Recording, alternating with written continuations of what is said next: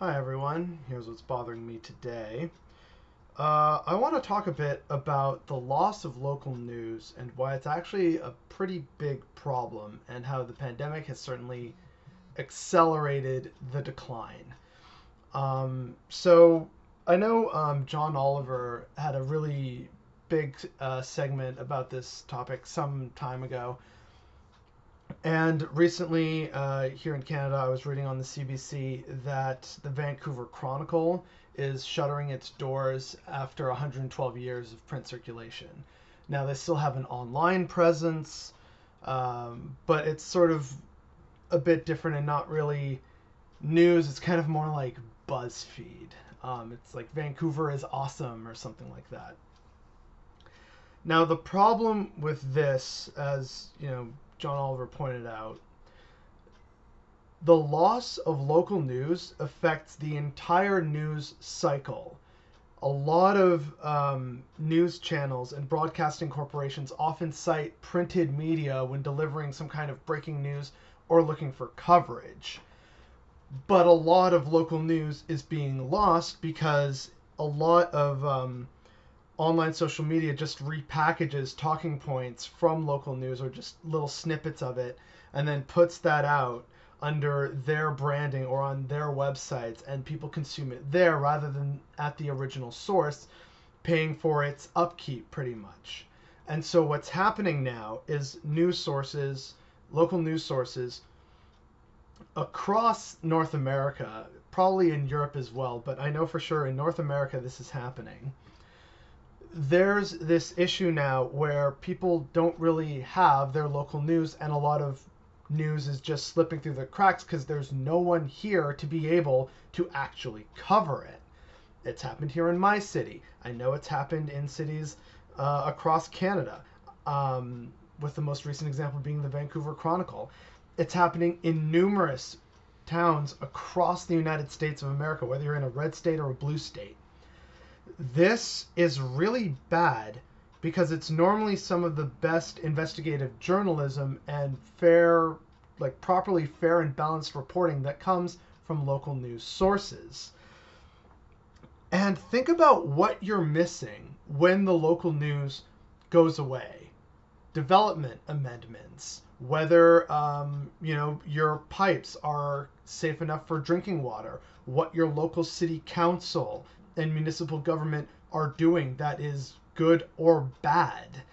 What's happening that you're not being made aware of because there is no local news source, and instead, what's being directed to you by you know biased news media and um, like m- driven trends online that want you to consume and consume and click on the pages and watch views.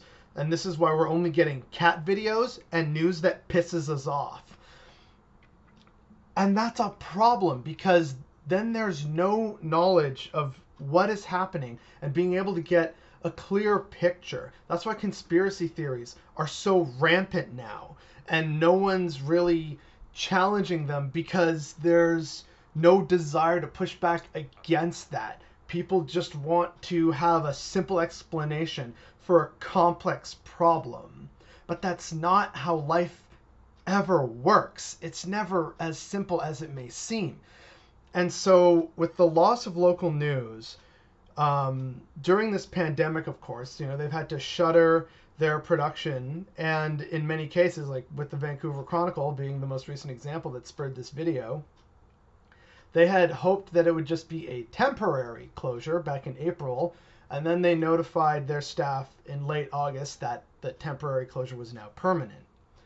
So not only is this bad because you know people trying to do good journalism are now without jobs in an already struggling market and industry. Where do people go now to find their local news for Vancouver, Montreal, Toronto, Winnipeg, Calgary, Ottawa, Halifax, New York, Boston, Chicago, Toledo, Columbus, San Diego, Reno? Like where do you suddenly go if there's no local news source? You may have a few, like your local um, news media that you would find on TV or online, but those are owned by corporate interests who only want you to know certain things. This is true whether you consume left wing media or right wing media. Hey, look, I like the BBC and Al Jazeera English. At the same time, I can recognize that the BBC is almost never critical of the monarchy, nor is it ever truly critical of the British state and its actions. And Al Jazeera English is never critical of Qatar, nor is it ever truly critical of, say, Wahhabist schools of thought in the rest of the Arabian Peninsula. This is why media literacy is important, but it's not a class that is in children's schools. And without media literacy and without a local news market that can provide breaking coverage and provide additional insights into what's happening locally at your level, it allows for what we define and can consume as media to be incredibly limited. Whether you're on Facebook, Twitter, Instagram, YouTube, Spotify, whatever it is, there are algorithms and businesses and advertising agencies at work trying to tailor everything to your unique perspective and to your personal desires. But that doesn't make it unbiased. That doesn't make it an objective reporting or any kind of proper journalism. It's a funnel for what you want to see, whether that is good news stories or whether it's stuff that they know makes you mad, but that makes you like it and share it, which generates page views, which generates revenue. Your bias, your beliefs, your opinions are profit to these people. And with the loss of a local news media scene that is meant to cater to all people within a local community is a problem. It's actually a very big problem that I don't see discussed enough. And one of the best things that people on the left can do is form some kind of local reporting system. It doesn't have to be a newspaper, it doesn't have to be a magazine. It can just be, you know, an online bulletin board like they had back in the old days of the internet.